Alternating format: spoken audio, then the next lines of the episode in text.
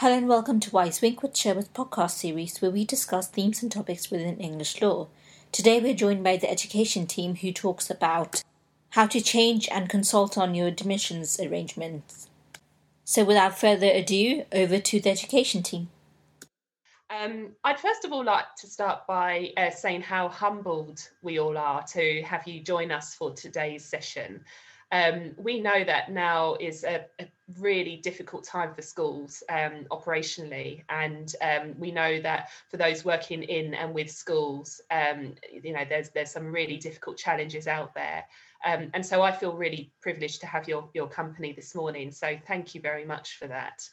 Um, I'd also like to take the opportunity to welcome you to the Education Team's webinar programme. Um, many of you who um, have joined us this morning uh, will be very familiar with our offices. Um, you'll know that we have a, a, seminar program that we try to run, um, you know, every year on various topics. Many of you will have come to our offices and maybe um, had a, a, mooch around Borough Market as well. So uh, we hope that it won't be too long before we can welcome you back and share a cup of tea or coffee with you again um, uh, in Pickfords um, at Minerva House. Um, but in the meantime, um, we are really uh, grateful to be able to, to talk to you at least um, using technology. Um, and it also seems that perhaps um, the webinars um, will enable us to, to reach out to, to some of the schools and um, other organisations who might struggle to come into London, maybe depending where you are in the country. And so in that sense, you're, you're very, very welcome if, if perhaps this is the first time that you've joined us for one of our events. Um, just a, a, few introductions really, um, who we are. Um, so for those of you who don't know, my name is Teresa Kerr. I'm a partner in the education team at Winckworth Sherwood. I head up the school support team and we advise schools on a range of issues, um, anything from parent complaints, exclusions, admissions, GDPR, uh, governance, property, employment. Um, and sadly, since you know, really the questions started coming in in February and certainly from March, um, lots of issues relating to um, COVID-19 and the pandemic. Um, I'm delighted to be joined by um, Tracy Eldridge Hinmers, um, who's a senior associate in our team. Um, she joined us in May and had a fully remote lockdown, uh, sorry, a remote induction because we were in lockdown. Um, Tracy comes with a wealth of experience working with schools um, and we're delighted to have her on board. So um, thanks very much, Tracy, for, for um, presenting today. Um, I'm also going to shamelessly bill this as a, an international broadcast um, because I'm also joined by Stephanie Hughes, an associate solicitor in our education team, who's joining us from Cardiff. Um, so um, hi Stephanie and welcome. and um, many of you will have spoken to Stephanie. Um, she's on our school support team as well and deals with a range of issues um, along the lines of what I've already discussed. Um, so we're all going to be talking to you uh, throughout this hour long session on admissions. before I just give you a very brief overview, just some housekeeping. Um, if you have any questions uh, throughout, then there should be a, a chat function, um, a Q&A function that, that is available to you. Um, so please feel free to submit questions throughout um, and we'll do our best to look at those and answer them at the end if there's time. Um, if we find that we run out of time and we can't uh, uh, address the questions properly, then we will um, do our best to come back to you either individually if you've maybe got a more specific question. Um, but if there's particular themes emerging, then we may well circulate um, some uh, Q&As or FAQs to, to everyone who signed up afterwards so that you will get the benefit of seeing the, the sorts of things that other people have asked um, that might be beneficial for you as well. Um, we will be recording this session um, and so it's going to be available to you afterwards um, you're very welcome to share it with your colleagues if you think it will be beneficial to them. Um, and if you have any technical questions, please send a message to the host and she will be delighted to help you.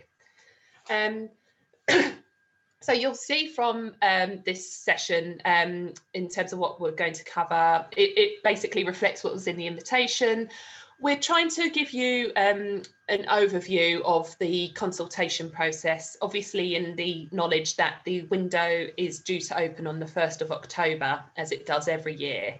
Um, we did um, um and ah about whether to put on this session um, this morning on admissions. Um, we're, as I mentioned earlier, acutely aware that there's lots of other big issues affecting schools at the moment. Um, but having said that, um, life doesn't stand still in terms of all the other compliance and regulatory issues that schools are having to deal with. Um, and so you might well find that you're maybe sitting listening to this session and nodding your head um, and hopefully this is providing that reassurance um, that you're on the right lines in terms of the approach that you take in terms of your admissions. Um, it might well be that you come away with a few things that maybe you hadn't thought of or um, you know some of the pitfalls that we're going to talk about areas to avoid um, common risks and themes that we see. So we hope that you'll find it quite practical from that point of view too um, so without further ado um, i'm going to just um, launch into uh, providing you with just a bit of context and background about admissions law. Um, so um, this slide just basically sets out um, the sources of admissions law. We've got the School Standards and Framework Act, the School Admissions, Admissions Arrangements and Coordination of Admissions Arrangements England Regulations 2012. Um, it's really important to be aware that although many schools will be familiar with the admissions code, which is the next item on there, um, that um, doesn't sit on its own. Um, there's also the regulations as well that um, set out various um, procedures and, and, points that schools need to be aware of when they are uh, dealing with admissions arrangements. Um, and you may well find that in some circumstances, if you're dealing with a particular issue about admissions, you may well find that even if the code maybe doesn't have a specific answer for you, sometimes the answer might well be found in the regulations themselves, um, particularly with technical points. Um, a similar point ar arises in relation to exclusions in the sense that you've got your exclusions guidance, which is statutory, but also the, the regulations, which are um, you know, just as important and also can answer some of the technical questions sometimes. Um, but obviously, if, if um, you'd rather not be trawling through the regulations yourself, we're here to help you if you have any particular issues. Um, there's also the school admissions infant class sizes regulations. So um, those are relevant to primary schools, infant schools, um, and um, again, important if you're, you know, uh, one of those uh, types of schools um, as you need to comply with them. Um, if your school is an academy, the, the legislation that I've just read out doesn't apply to you directly, um, but actually you effectively contract into them um, under the terms of the funding agreement that you sign up to at the point of conversion. Um, so um, they still apply if you're an academy, but it's through a slightly different route. Um, so when we talk about admissions, uh, what, what, do we mean? What are admissions arrangements? Um, we can sometimes find that there's um, a, a, misconception that um, admissions arrangements are just your admissions policy um, and um, that's all that uh, uh, applies. Um, and actually, admissions arrangements is uh, a little broader than that. So it's basically um, any part of your admissions which will tell people how they can get into your school. Um, and so if you're a school that uses a supplementary information form, um, or if you're a school that has a, a map, um, which is maybe tells people whether they're part of your catchment area or not, um, those are all parts of your admissions arrangements. And therefore, if you're undertaking consultation, um, which Tracy will, will talk about in more detail later on, all of these documents need to form part of that consultation. Um, it's also important to just make sure that you are familiar with every part of um, your admissions, which might tell people how they might get into your school. Um, and I'm thinking in particular um, in terms of faith schools, um, because um, I've seen examples where, in, in some cases, a, a priest has maybe drafted his own guidance for what he would determine to be appropriate levels of worship before he will sign um, a form to say that there's been um, sufficient amounts of, of attendance at, at church. Um, and actually, that priest's own uh, interpretation might not be compliant um, with maybe uh, general national guidance or diocesan guidance. Um, and so if you're a, a, faith school, you'll just want to make sure that maybe uh, you've got haven't got a parish priest next door who, um, you know, with, you know, no malintention, but has perhaps uh, developed his own guidance and um, is is perhaps perhaps not being consistent with the approach being taken by the diocese or your national body. Uh, so so just watch out for that sort of thing as well. Um, there's a statutory timetable in the code for undertaking consultations, um, which again, Tracy will come on to in more detail later on. Um, and admissions are determined 18 months before the date of admission. Um, and I think this is something that can sometimes throw schools because sometimes it feels so far in advance that it's it can be a bit hard to get your head around. Um, and it can also make it difficult to plan um, because it can be very difficult um, to know um, what your pupil numbers might look in 18 months time because a lot can change. You might have a free school that opens up on your doorstep in the meantime, or you know there might be a whole number of factors that might affect admissions uh, from one year to the next. Um, so for the, the consultation window that's opening um, on the 1st of October 2020, um, you're going to be consulting on your admissions arrangements for admission in September 2022. So that's for the academic year 2022 to 23.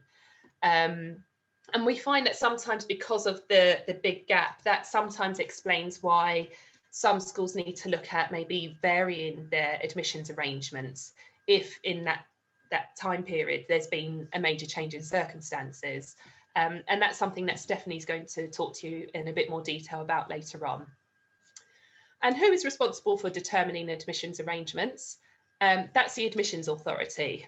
Um, and I've just set out on this slide who the admissions authorities are um, for depending what type of school you are. This table is available in the admissions code, so um, I won't dwell on that in too much detail. Um, but what I did want to flag up is about multi-academy trusts um, because um, this can sometimes cause some confusion um, about who's actually responsible for, if you like, dealing with and, and ultimately deciding um, admissions arrangements for academies within a multi-academy trust. Um, the starting point is that the trust board is responsible for, for determining admissions arrangements for the academies within its own trust. Um, often, but not always, responsibility is delegated to the individual academies or in reality, the local governing body or academy council or whatever you might call your local layer of governance in the scheme of delegation. Um, but as I say, that is not always the case. And so it's really, really important that you check your scheme of de delegation, um, whether you're someone coming to this as, you know, from trust board level or from academy level, you need to make sure that you're clear about what does your scheme of delegation say and is your scheme clear? Does it cover admissions? Um, is it clear about what the role is? Is it maybe for the trust board to make the decisions but consult your local um, governance body or advisory body? Um, there's no rules that are, set in stone. Um, the main point is that you've got that clarity um, about who's doing what. Um, and it might well be that you've got other maybe decision planners, that sort of thing, that all need to be consistent about who's responsible for what when you're dealing with admissions. Um, if you're uh, part of a multi-academy trust, it's really important to ensure uh, that the academies within your trust understand how, how admissions will be dealt with as part of your trust. Um, in our experience, it's not uncommon to find that after conversion, especially if maybe you're a fairly new multi-academy trust, um, there's lots of other priorities. Um, and so admissions isn't often high up there in terms of, you know, looking at it and maybe taking a strategic approach. Um, but we sometimes find that maybe a year or two later, um, there's that time to look back and, and, and review admissions across the trust, maybe with a view to seeing if there's some sort of um, approach that can be taken um, in terms of um, feeder schools and that sort of thing. Um, although you would need to make sure that any such approach meets the requirements of the admissions code, um, which I'll come on to in a minute. Um, admissions arrangements must be fair, clear, objective, and easy for parents to understand how places will be allocated. Um, so I would normally say if you find that you have to go and make yourself a strong coffee before you can face having a look at your own school's admissions arrangements, then it might be time to think about whether they're as clear as they can be and easy for parents to understand if their child will get a place or not. Um, the fairness point is really, really important. And um, going back to the point I just made about a multi academy trust, for example, um, although in principle a multi academy trust can have a uh, an academy, um, so you could have a secondary school name um, a an academy primary school as a feeder school. Um, in principle, that's fine, but it still needs to meet the re- requirements of fairness. Um, and that will depend on your local circumstances um, and whether maybe it's the, the effect of that is unfair on other children uh, in the locality if they are struggling to get a school place. Um, it can be quite complicated. Um, and so I think as part of, you know, you getting a feel for whether something you're proposing to do is fair or not, the consultation process is actually a really important way of gauging, uh, you know, whether there are any particular issues of fairness that, that might come to light following your consultation. Um, so I'm just conscious about time, so I'll, I will not dwell on this too for too long. But I just wanted to flag up about the need to have a published admissions number, um, and that's the PAN uh, for entry points. So that's reception, year three, year seven, and year 12, uh, typically. Um, this is not the same as the planned capacity number. Um, the planned capacity number is a number that's uh, devised um, with, you know, applying various difficult formulas to work out how many children your school could accommodate. Um, but that's not necessarily the same as your well, it's not the same as your published admissions number. There, there might be a correlation between the two, um, but it's important to appreciate that your PAN is separate. Um, it's also worth mentioning that the PAN should be a whole number. Um, and the reason I say that is because my son recently started at reception. And when we asked him how many children there were in his class, he said 14 and a half. Um, now, I suspect there was a bit of jackanory going on there, but it just made me think it's, well, probably worth mentioning that um, it's meant to be a whole number. Um, if you have places, you must offer um, a place to anyone that applies to your school in the normal admissions sorry admissions round um, and you must also have an oversubscription criteria to allocate places if you're oversubscribed even if you're a school that maybe has never been oversubscribed you need to have one. Faith schools must also have regard to any guidance from your relevant uh, religious body. Um, and that's a really important point to, to take into account. Um, there's so many things we can talk about uh, from an admissions point of view, but I thought actually for this session, I really wanted to just highlight a few points about sixth forms um, because historically they have been a bit of an Achilles heel for, for many schools. Um, so just really to run through some of the key points. Um, sixth forms need to have a PAN for your external candidates. So um, your, um, if for argument's sake, you can accommodate 200 pupils in your year 12, um, and let's say for argument's sake, you've got 180 in year 11, um, even though maybe every year they won't all transfer to your sixth form because some of them will go off and do different things, it's safest to assume that all 180 might well apply to your sixth form and get a place um, which would mean that in those circumstances, you could set your PAN for external candidates of 20 because you would have 20 places left if you could actually accommodate 200 pupils. Um, if in reality you find that only 150 have um, you know moved on to your sixth form 150 of your year 11 pupils um, so you could admit the extra 30 pupils over your pan of 20 uh, in terms of your external candidates. Um, but it would just avoid you being in a position, maybe if you get a, a, a freak year where maybe you've got more year 11s than normal that to want to go to your sixth form, and then you're in a position where you can't uh, accommodate the external number of candidates set out in your PAN. Um, so that's something that can cause a bit of confusion. Um, sixth forms can set academic entry criteria, which, which needs to be the same for your external and internal candidates. Um, you must give highest priority to all looked after and previously looked after applicants, um, subject to the provisions relating to schools with a religious character. You still need to have an oversubscription criteria for your sixth form, which is fair, clear, and objective. And that's again another area that we often see um, sixth forms without that sort of a, a oversubscription criteria. You still do need one. Um, you can adopt a sliding scale to rank applicants to give higher priority to those with better GCSE results if you choose to do that. Um, but obviously tread carefully and make sure it's still um, compliant with the admissions code as well. Um, decisions about courses pupils can do having been offered a place is actually a matter for senior management. So that's not something the adjudicator will get involved in, in terms of whether someone's doing a psychology A level or English. Um, that's a matter for the school internally to manage. And if you're dealing with um, complaints or resistance about that, it's best to deal with it under your complaints policy. Um, and finally, you can have a meeting to discuss courses and entry requirements, but that can't be used as a basis for deciding whether to admit someone.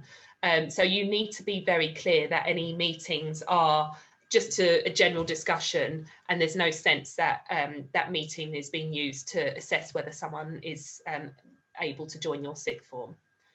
Um, so um, I'm now going to hand over to Tracy, who's going to talk to you in a little bit more detail about the consultation process um, and what that entails. So um, over to you, Tracy.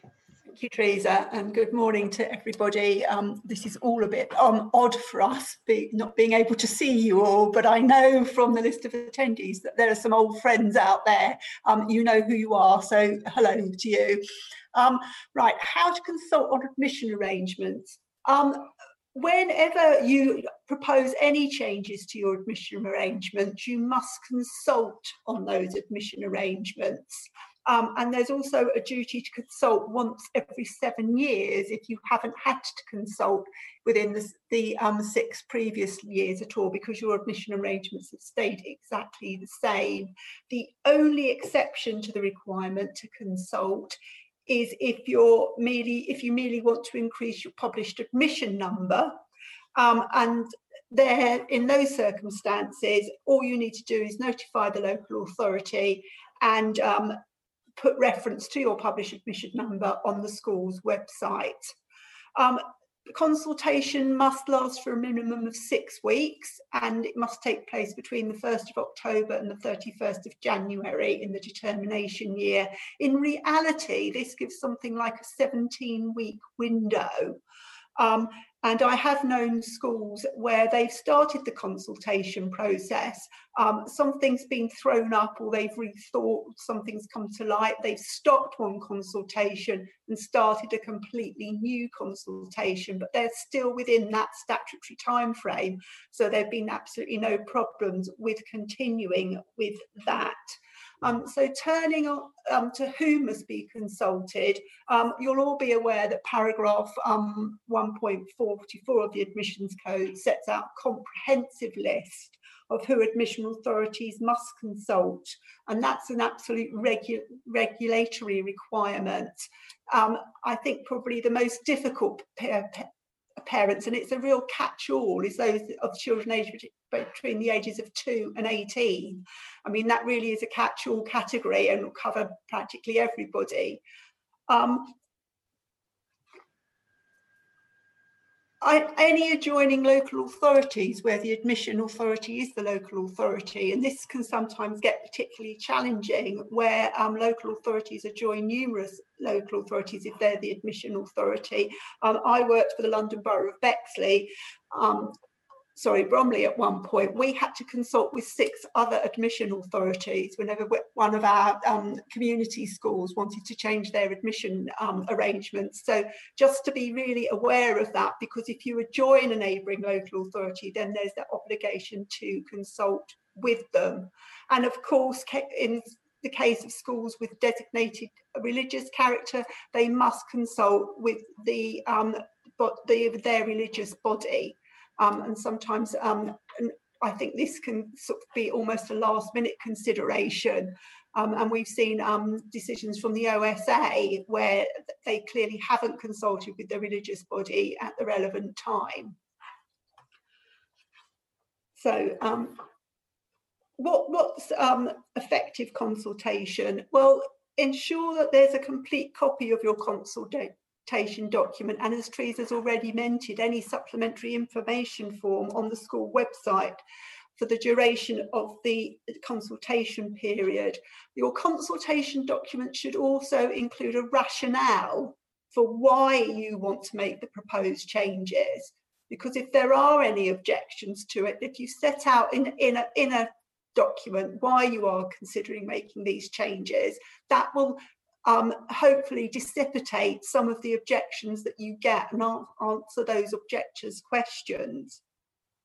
Ensure that all the contact details of the person to whom the response should be sent are correctly um, published in both the document and on the website. It's easy to get this wrong just by a slip of a finger on a keyboard it's so easy to do and i expect we've all done it um, when we've been um, sending emails to people that we regularly send them to and just one letter and you get a bounce back and you think what's happened here?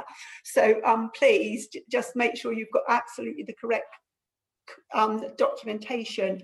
As the responses come in i suggest that you collate them and you um, put them into a spreadsheet so that you can see what's coming in with the name date time. If um, because all this information can be useful at a later date, challenging if you're challenged about not carrying out a proper consultation. And one thing to make sure, um, make sure that you've got hard copies of all your documentation available. Um, there are some people who um, still would like hard copy um, documentation, although of course we're all so much um, focused on the dig digital age and digital society at the moment. But just make sure you have got those hard copies available if you do get a request for one from anybody who um, is entitled to be consulted. And broadly, that's basically everybody. Um, so looking at the questions that you need to consider um, for your consultation, well, how are you going to do it? And where are you going to publish the consultation? Um, I think it's clear from recent OSA um, decisions that the school website is never going to be enough.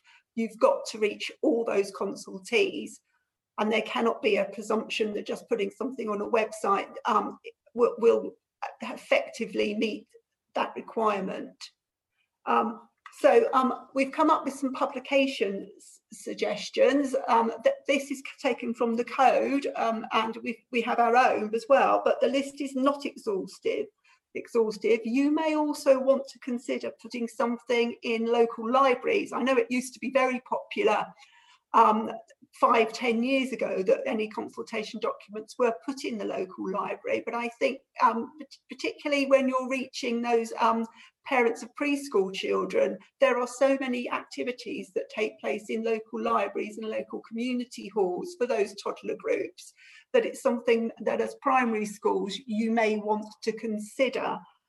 Um, having um, also close links with your local nurseries if they are nurseries that um, typically provide you with um, reception age children um, asking them to put some put some leaflets perhaps in their reception area, flagging up with their parents that um, this is happening, and perhaps even holding a consultation meeting at the nursery. I know at the moment we're particularly restricted due to COVID, but maybe having those kind of things. And at the moment with COVID, perhaps um, putting some um, web not, not not like a webinar but a make a video about the consultation and putting it on your school website so that parents can be directed to it um, so just just thinking outside the box and how you're going to meet um, meet all those consultation requirements and show that you have consulted as fully and as widely as you are required to um, this is probably one of the most important um, tips I can give you.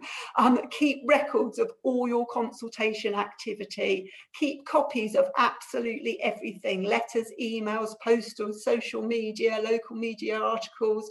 And, and although this may, may sound rather bizarre, a screenshot of your web page and the responses, because um, we have known cases where the website's been updated um, and you could lose the evidence that of what was on your website at a particular time if you don't record it.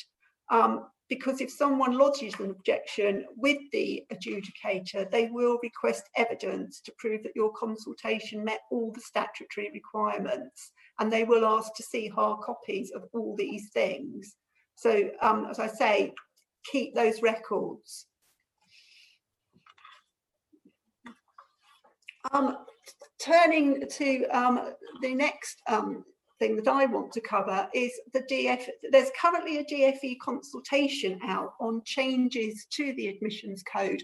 Um, this kind of snuck out, I think, in the middle of everything that was going on around COVID at the time and all the guidance that was coming out about reopening schools and getting schools safe and um, changes to the exclusions um, timeframes and things like this. So the consultation actually formally opened on the 26th of June and closes on the 16th of October.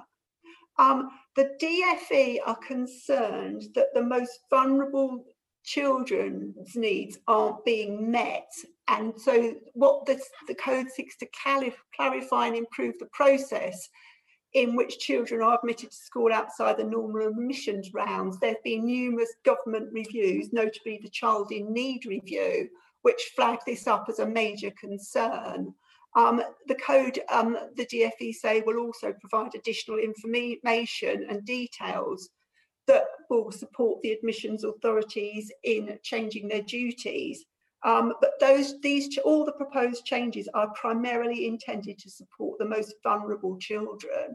So there are four main areas, um, in-year admissions, um, fair access protocols, um, children adopted from state care outside of England, and the admission of service children and children of Crown servants. Um, if we look at each one in turn, but very briefly, and I do urge you to read the consultation document, there's going to be a dedicated section in the code on in-year admissions. Um, but one of the things that it's going to do is require, um, well, what they're consulting on is requiring local authorities to publish information on their website by the 31st of August each year on how in-year applications can be made and how they will be dealt with. Um, to enable local authorities to do that, there's um, a requirement on schools to um, who are own admission authorities to inform the local authority by the 1st of August if they intend to be part of the local authorities in-year coordination scheme or whether they're going to do it themselves. Um, if an, an own admission authority is going to do their own in-year admissions, then they must set out on their websites by the 31st of August each year how the in-year applications will be handled.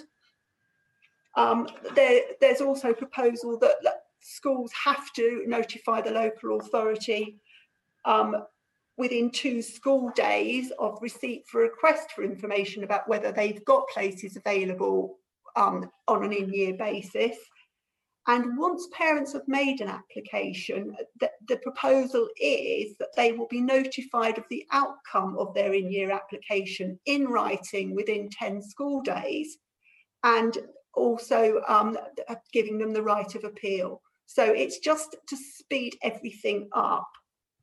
Um, turning to fair access protocols, um, the um, code wants to, um, to make it clear that the fair access protocol is an agreement between the local authority and all admission authorities in the area and that all schools must participate in it.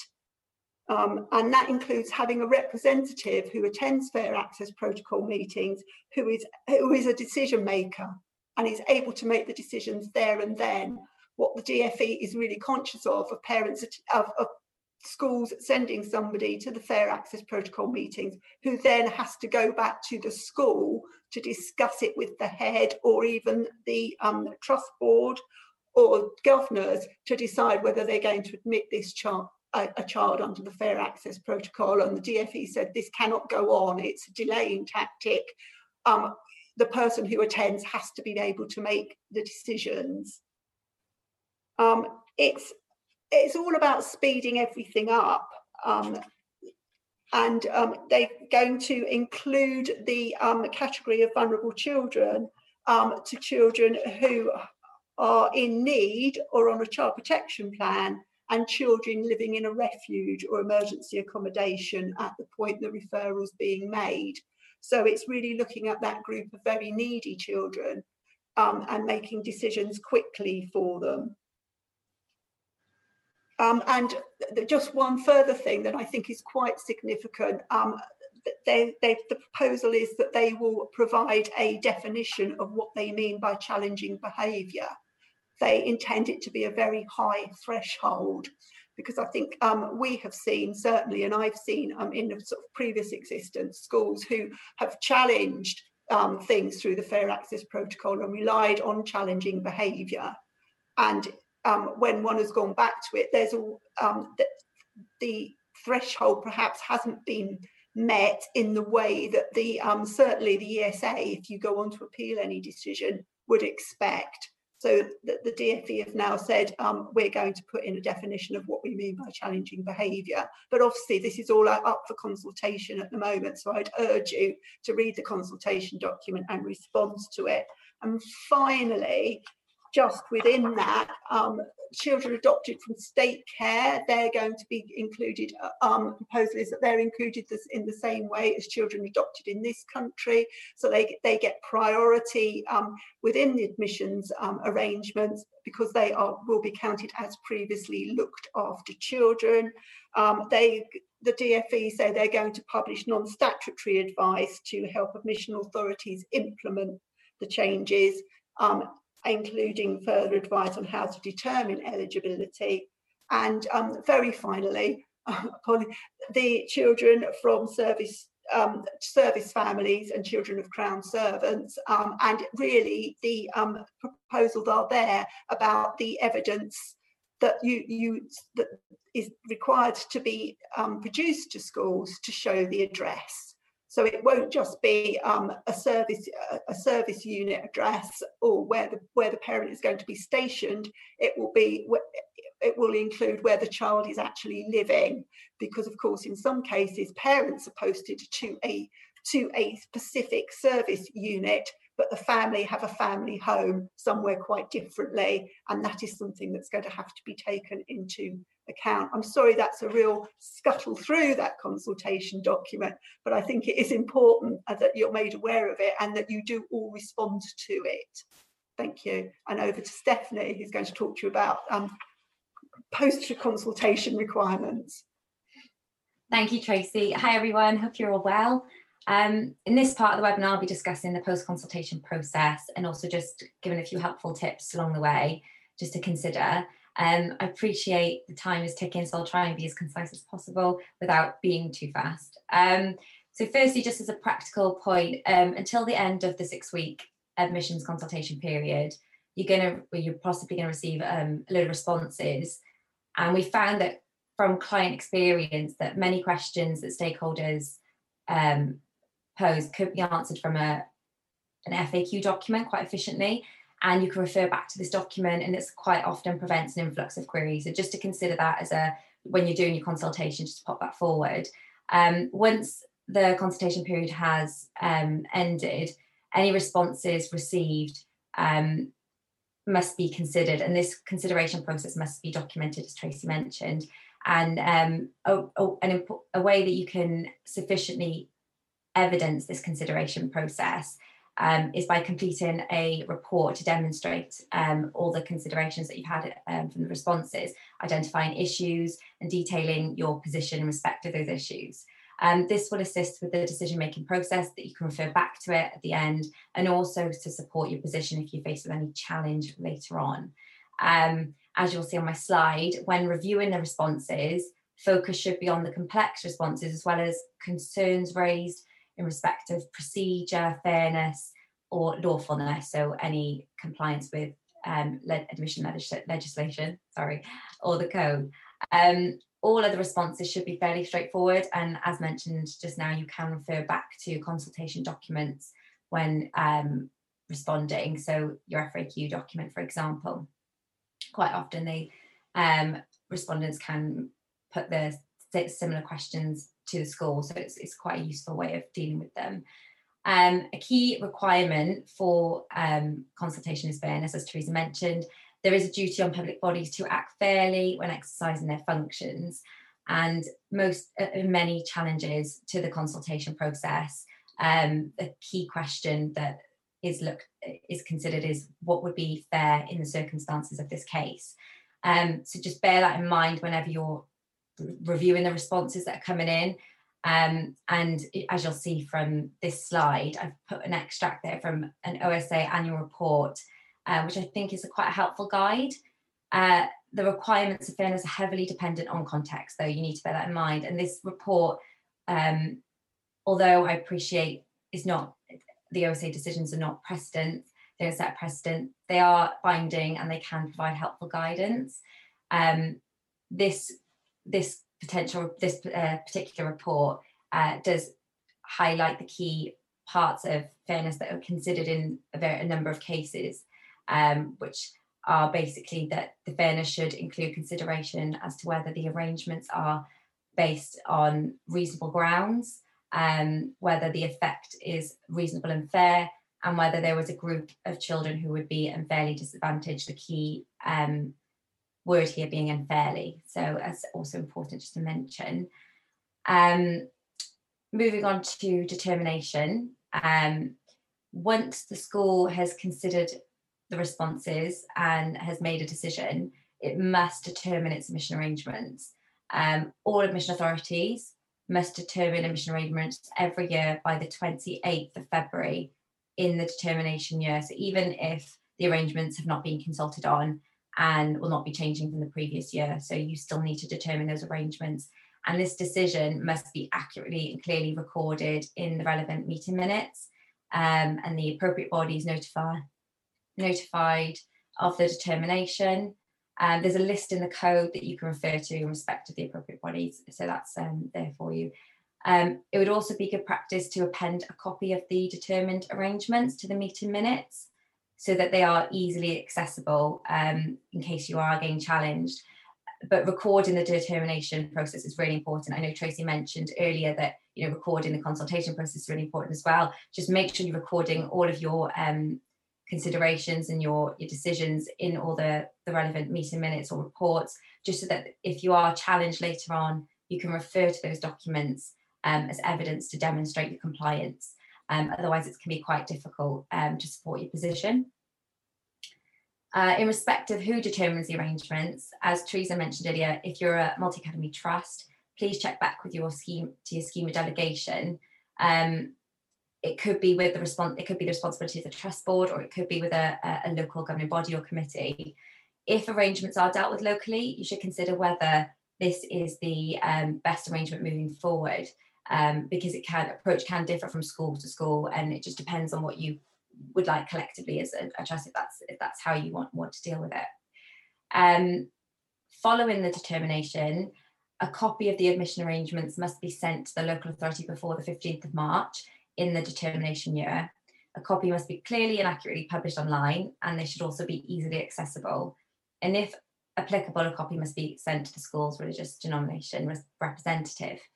Um, just going back on the uh, well on on the um, look local authority deadline there. Um, it is interesting to note from the OSA annual report 2018 to 2019, um, it, re- it records there that in the year 2017, um, out of 152 local authorities, only 19 reported that all other admission authorities in the area provided their arrangements to them by the deadline. This number reportedly rose to 25 in the following year. Um, it's really important to comply with this time frame and schools are criticized by the OSA for not doing so so just really try to, to make sure that you are complying with that time frame because there have been cases where adjudicators have decided not um, to just not determine the um, that the school has not determined its written arrangements. Again, extreme case, but but please just bear in mind that those timeframes are there for a reason, and you need to demonstrate compliance. Um, once determination has been effected, objections made um, can be made to the uh, school's adjudicator up to the 15th of May in that determination year. Um, so moving on to variations. Um, thank you, Teresa. Um, so once determined, the admission arrangements cannot be amended unless necessary to give effect to a mandatory requirement of the code, admissions law, um, a determination of the adjudicator or a misprint in the arrangements. Um, admission authorities may, however, propose variations when a change is necessary in view of a major change in circumstance. Variation proposals must be referred to the school's adjudicator for approval um, or for academies to the Secretary of State by the ESFA, um, and the appropriate bodies must also be notified. So the local authority, all admission um, authorities in the area, and um, the if a religious, uh, if a school with a religious character um, designation, the religious denomination representative as well. Uh, where the local authority is the admission authority, it must consult the governing body of the school before making the referral. So that's just important to know. Um, in respect of what constitutes a major change of circumstance, this depends on the circumstances of each case, and it's difficult to give you a, a, an exact an answer to this. Um, but it may, for example, be if there was a flood or a fire, um, and there's been a significant impact on plans to accommodate planned student numbers. Um, you would need to put forward a business case to justify your position. It's not guaranteed that the variation will be approved. Um, it's a difficult test to satisfy. It's got high threshold, and you require strong grounds um, to justify your lack of consultation. Because, as I said earlier on, consultation is really important to demonstrate fairness and um, transparency. Um, it would also be helpful if the local authority and or the regional schools commission commissioner are supportive of your application. So it's worth having those conversations beforehand. Um, if a selective school is considering an in-year variation, such as, for example, changing an application deadline or assessment date um, as a result of a major change in circumstances. We've seen um, we've seen um, recently, a variation proposal would also be required. Um, for those schools with a religious denomination looking to make variations, please speak with your religious denomination representative before proceeding. Um, in relation to variations as a result of the impact on worship due to COVID 19, um, the National Society and the Catholic Education Service have both issued guidance to the Church of England and Catholic schools, um, respectively. Um, so please do refer to that before um, making a decision as to how you proceed. Once varied, admission authorities must display a copy of their full varied admission arrangements on their website, keeping the arrangements up to date, clear, and easily accessible at all times. It's really important. Um, uh, I just want to also um, move. So moving on to the next slide, um, I wanted to finish with um, the very, uh, very reducing PAN. Um, I see that a few of you have put some questions in there, so hopefully this will um, answer those questions. But if not, please do let us know, and we'll come back to you to be a bit more specific if there's any particular situations. Um, but this uh, extract is from a recent school adjudicator decision, um, I would say decision, um, where a school wanted to reduce PAN. In this particular case, um, the, the, the variation, the reduction was um, permitted um, on the basis that there was sufficient evidence to demonstrate adequate places in the area um, and the demand for the school would be met by the reduced PAN. Um, so when you're reducing PAN, schools must consult um, with the cons- uh, in accordance with the code and the consultation process set out within. Um, but if there is a major ch- change of circumstances and the reduction is required as soon as possible, the school could look to vary the admission arrangements for the interim period and then consult for the subsequent determination year. Um, in the case that um, is displayed on the screen, um, in these circumstances, the local authority was in favour of the reduction and there was a financial impact to consider. The local authority also confirmed that it would be consulting for the following admissions round for, for, for a PAN reduction. So again, it's very case dependent. You need to um, put a strong um, business case for a variation and a major change of circumstance, but it is possible. But um, as I said, you do need to consult to reduce PAN. Um, but if it is, if there is a major change of circumstance, there is a potential that you could um, put a proposal for an uh, for a variation um, and then consult later on. But please do not consult and put a proposal in for the same year. There's no need to do that, and it might just confuse matters. Um, unlike for reducing PAN, to increase PAN, a referral is not required, um, but the local authority must be notified of the change and a notice put up on the school website. Again, admission arrangements must be clear and always kept up to date and easily accessible.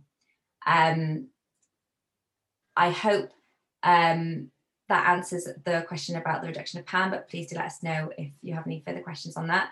Um, that concludes the post consultation segment.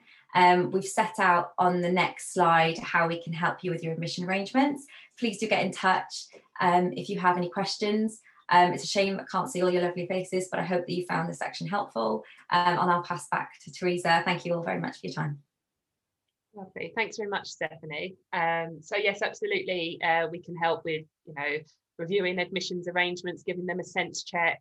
Um, you know, if you're given a hard time during consultation, we can help you with that as well. Or um, maybe if you're dealing with correspondence with the school's adjudicator, you know, please do let us know. Sometimes it's just having that someone objective looking at maybe what you've drafted um, can, can make all the difference. So um, please do get in touch. Um, so any questions? So we've got five minutes to spare. So what I'm going to do, because I can't actually see the questions at the moment, I'm going to stop sharing my screen. Um, if I can work out how to do that, stop sharing. Here we go. So um, we've got maybe a few minutes to pick up a couple of questions. So I don't know, Tracy, if you've had a chance or Steph to um, to uh, look at them whilst I've not had access, but I let me see. Yeah, um, I just pick up the question from Debbie, and she says, "Is there a requirement to offer consultation, documentation opportunities in languages other than English or in accessible forms if the school is asked?" I would say yes. Um, if if you've got a large community where you know that um, most of the local community speak um, uh, another language other than English, or certainly um, making it in accessible format um, for um, people who who perhaps are, are, blind, so in braille format, we've had requests for that before. This is part of your Equality Act duties to make reasonable adjustments. So um, yes, there there is that there's that separate um, duty to make to make it as accessible as you possibly can to your local community. So I hope that answers that question. Okay, um, I've um, seen a couple of questions there. Um, so uh, and just to clarify, um, I mentioned about having a plan for year three. Um, so if you're a primary school, um, you would only need your a plan for reception um, because that's your uh, relevant year of entry. You would only need a plan for year three if you are a junior school and you're accepting pupils in at year three. Perhaps they're transferring across, but still need to go through the admissions process if you've got a separate infant school and then the, the children tend to go to an, a neighbouring junior school. So that's where you would have a PAN for year three. If you're a normal primary school from reception to year six, you don't need a, a PAN uh, for year three, just for reception. So hopefully that's answered that one. Um, in terms of the consultation period, so if a school has had to close uh, some or all of their, their school due to COVID, does this impact on the consultation window? Uh, a very good and topical question. Um, I mean, I think my first point on that would be um, do keep an eye out to see if the Department of Education happens to issue any specific guidance covering that that point, you know, because it's bound to be an issue as we see, you know, local lockdowns and, and various other issues um, relating to, to COVID. Um, so uh, do keep a watching brief to see if the department issues specific guidance on that. Um, I mean, if you were to put me on the spot, I would say um, I can't see how just because the school has to close because of COVID, it would necessarily impact on the consultation. Um, but I would encourage you to make sure that people remain aware that the consultation remains live, that they're still encouraged and, and reminded to, to submit um, responses, comments, objections as they wish. Um, because I mean, I think the thing is, obviously, even if the school is closed, yeah, the expectation is you'll move into some sort of remote learning format with, with children accessing education as best as they can from home. Um, so I would say it which shouldn't affect the consultation window, but just make sure parents are aware that just because you're not open in a physical sense, um, that they, they, the consultation remains live. Uh, so hopefully that answered that one. I don't know, have you got something to add, Tracy? No, no, sorry, I was going to pick up another question. Um, there's there's a question about priority for children of school staff, um, and um, the um, questioner says we've been advised by our LEA admissions team that it's not possible to have an option for any member of staff in the trust, including the central team, to have priority of their children to join any schools within the trust. Um, that is correct. If you look at the admissions code, the admissions code said that their priority for members of staff when they have been employed at the school for a period of two years, or that they have um, they've been employed to to um, fill a skills um, shortage um, position. So um, this particular in secondary schools applies to physics and maths teachers. But um, there was a recent OSA decision where they where it was a multi-academy trust and they were very the OSA decision was very clear that members of the central team do not have pri- cannot and do not have priority in terms of school admissions. So unfortunately, um, the advice that your LEA has given you is absolutely correct. Yeah, that we've found that that's a bit of a recurring issue over the years, mm-hmm. actually, in terms of um, uh, it has to be staff at the school, uh, and that's something we've been asked uh, in terms of can it be, um, you know, another school in the multi academy trust, and again, that's something the adjudicator's been quite clear on.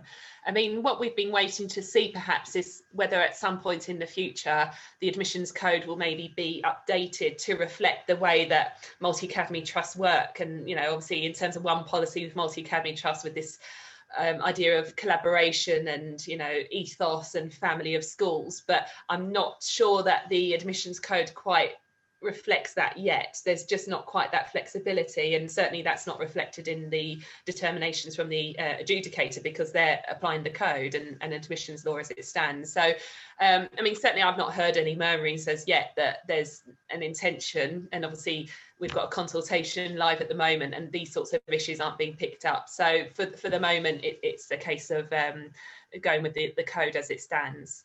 Um, so I'm conscious it's 12 o'clock now. Um, I'm also conscious we haven't answered all the questions, but we will look at them. And, and some of them I think are probably ones that we'd want to just spend a little bit more time thinking about. And it might be that we come back to you directly and give you uh, an answer, maybe discuss it in a bit more detail.